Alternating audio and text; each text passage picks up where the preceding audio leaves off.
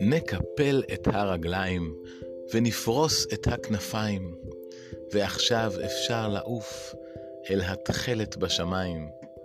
מלמטה מתגלים אגדות וסיפורים, צרור שמועות מעשיות, מלוא החופן של בדיות, שלחש לתוך אוזנו, סב לאב ואב לבנו.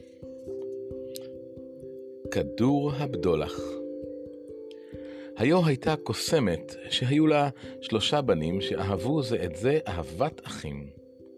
אך אמם הזקנה לא בטחה בהם וחשדה שהם רוצים לגזול ממנה את כוחה. לכן הפכה את הבכור לעית, אשר היה עליו לקנן בין סלעי ההרים.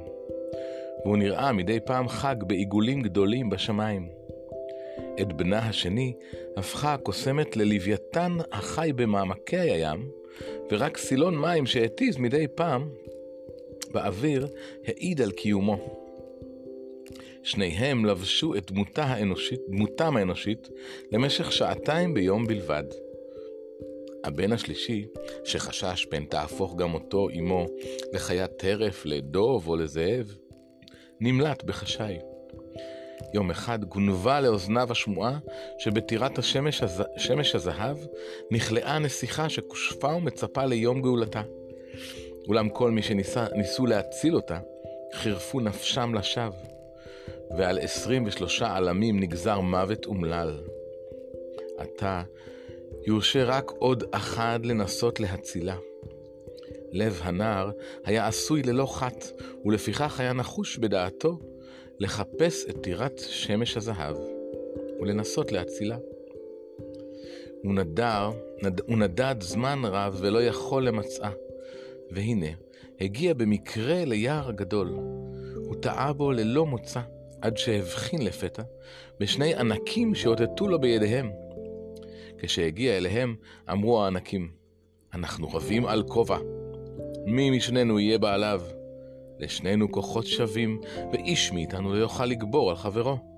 האנשים הקטנים נבונים מאיתנו, ולכן נשאיר את ההחלטה, את ההחלטה בידיך. למה לכם לריב על כובע ישן? שאל הנער. אינך יודע אילו סגולות, אילו סגולות יש בו? ענו הענקים. זהו כובע משאלות, ומי שיכבוש אותו לראשו, יוכל לבקש להיות בכל מקום שירצה, ובן רגע יהיה שם. תנו לי את הכובע, אמר האלם. אתקדם כברת דרך, וכשאקרא לכם, התחרו בריצה. מי שיגיע אליי ראשון יזכה בכובע. הוא חבש את הכובע לראשו, והלך לדרכו.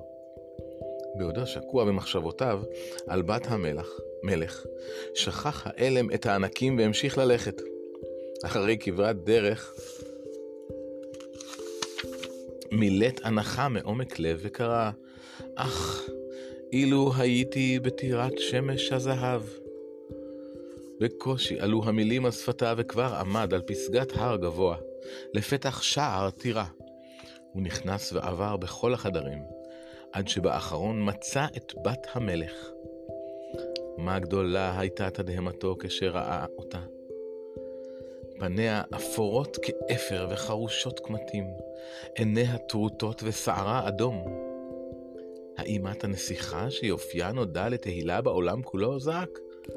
אהה, ענתה בת המלך, זו איננה צורתי האמיתית. עיני אדם יכולות להבחין רק במצבי המכוער הנוכחי, אך אם תרצה לדעת איך אני נראית, הבט במראה. היא לא תוליך אותך שולל, היא תראה לך את דמותי האמיתית.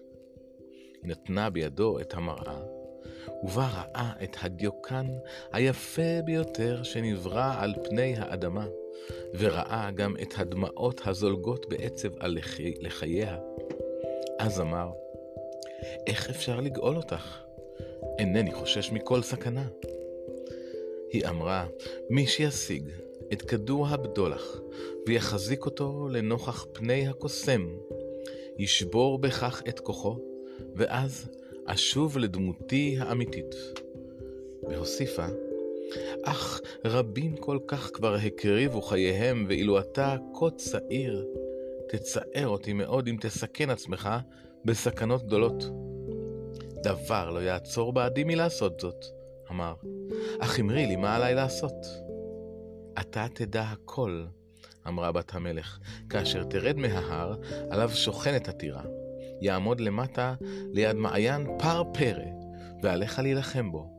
אם יאיר לך מזלך ותהרוג אותו, תעלה ממנו ציפור אש הנושאת בקרבה ביצה לוהטת, ובתוך הביצה חבוי כדור הבדולח כחלמון.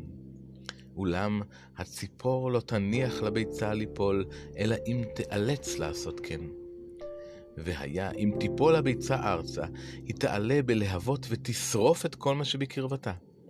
הביצה עצמה תתמוטט, ואיתה כדור הבדולח, וכל מאמציך ירדו לטמיון. להתראות מחר, ילדים מתוקים.